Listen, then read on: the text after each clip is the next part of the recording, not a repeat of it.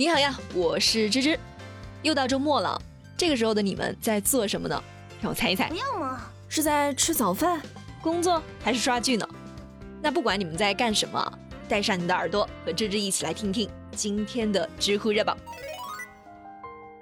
知乎热榜第一名，少女遇钱塘江涨潮意外去世，父母向公司索赔四十一万为弟弟买房，知乎热度三千一百八十五万。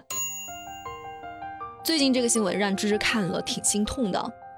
二十五岁的女孩洛洛在杭州的一家互联网公司做了三年的美工，工作能力挺不错的，每个月有一万多的工资。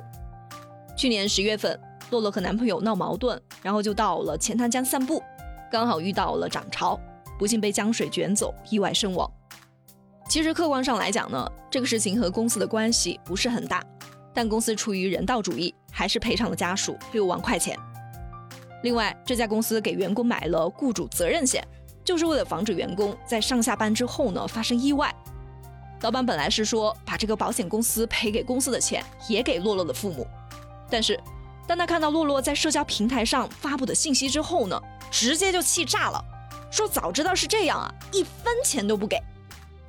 原来洛洛最大的压力来源根本就不是工作，而是一个把他当做摇钱树、极度重男轻女的原生家庭。他的爸爸经常跟他要钱，一张嘴就是一两万的要。母亲要买东西要用最新款的手机，都二零一九年了，洛洛还用着母亲淘汰下来的苹果六。更让人心寒的是，洛洛的父母是三番五次的去公司闹事，要求公司再赔偿他们三十五万，说是要给儿子买房做首付款。昨天在地铁上呢，只是把那个完整版的视频看完了，心情特别的沉重。从头到尾，洛洛的父母都在谈钱，一直强调说把女儿养大花了多少钱，女儿又给公司创造了多少价值等等。相对于洛洛的父母，这个老板更像是洛洛的家长，对他们发出了一连串的质问。作为父母，知道自己的女儿有可能会自杀，为什么不做点什么呢？为什么不把她找回去？她一个女生，一个人在外面上班。你们家人这样吸血，有考虑过他受不受得了啊？你对自己的小孩不负责，为什么怪别人？二十一世纪的今天，我们都说男女平等，男女平等，但是你看一下露露的父母，完全就是把女儿当做了一个提款机，从来就不问问自己的女儿到底是过得好不好，还认为这是理所当然的。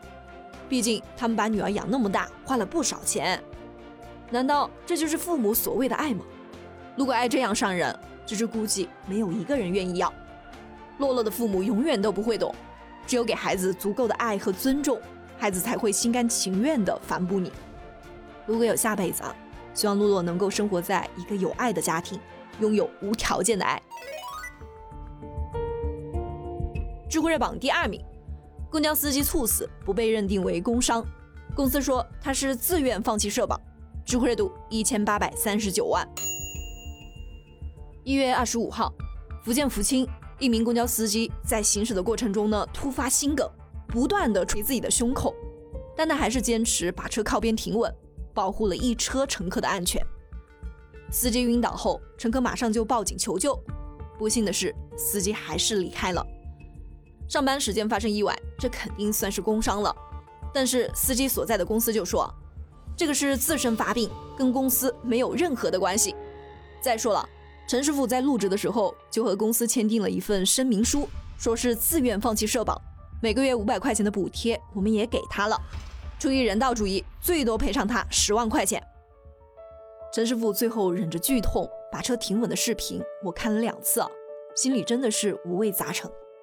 可即便他这样的尽职尽责，确保乘客的安全，到最后却连个工伤认定都还要这样的折腾。给员工购买保险是企业的法定义务。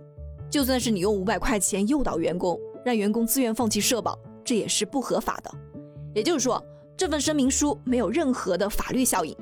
只要员工和公司存在劳动关系，符合工伤认定的标准，就可以认定为工伤。认定工伤后呢，公司有给员工买保险的，这笔费用主要是由社保局来承担；如果没有买，就全部由公司承担。所以你看吧，这个公司真的是精明过了头啊！连危险系数这么高的司机都不给买保险，就是搬起石头把自己的脚给砸了。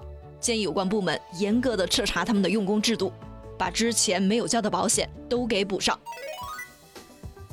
知乎热榜第三名，杭州一学校的考题：不顾自己的危险救人是不爱自己的行为吗？引发了争议，知乎热度一千三百八十五万。最近，杭州某学校七年级的一道考试题让家长们是吵翻了。那是什么题目？有这么大的魔力呢？知来给大家念念啊。不顾自身危险去救他人是不爱自己的行为吗？标准答案是错误。为啥呢？这个答案还给出了解释啊，说生命至上并不意味着只看到自己生命的重要性，我们也必须承认别人的生命同样重要。不顾自身危险去救别人是舍己为人的表现，体现了对他人生命的尊重和关爱，并不是不珍惜自己的生命。这样的解释很多家长都不太认同。说这是道德绑架，连自己的安危都没法保证，还要去救人，这万一人没救到，反而把自己的命给搭进去了，怎么办啊？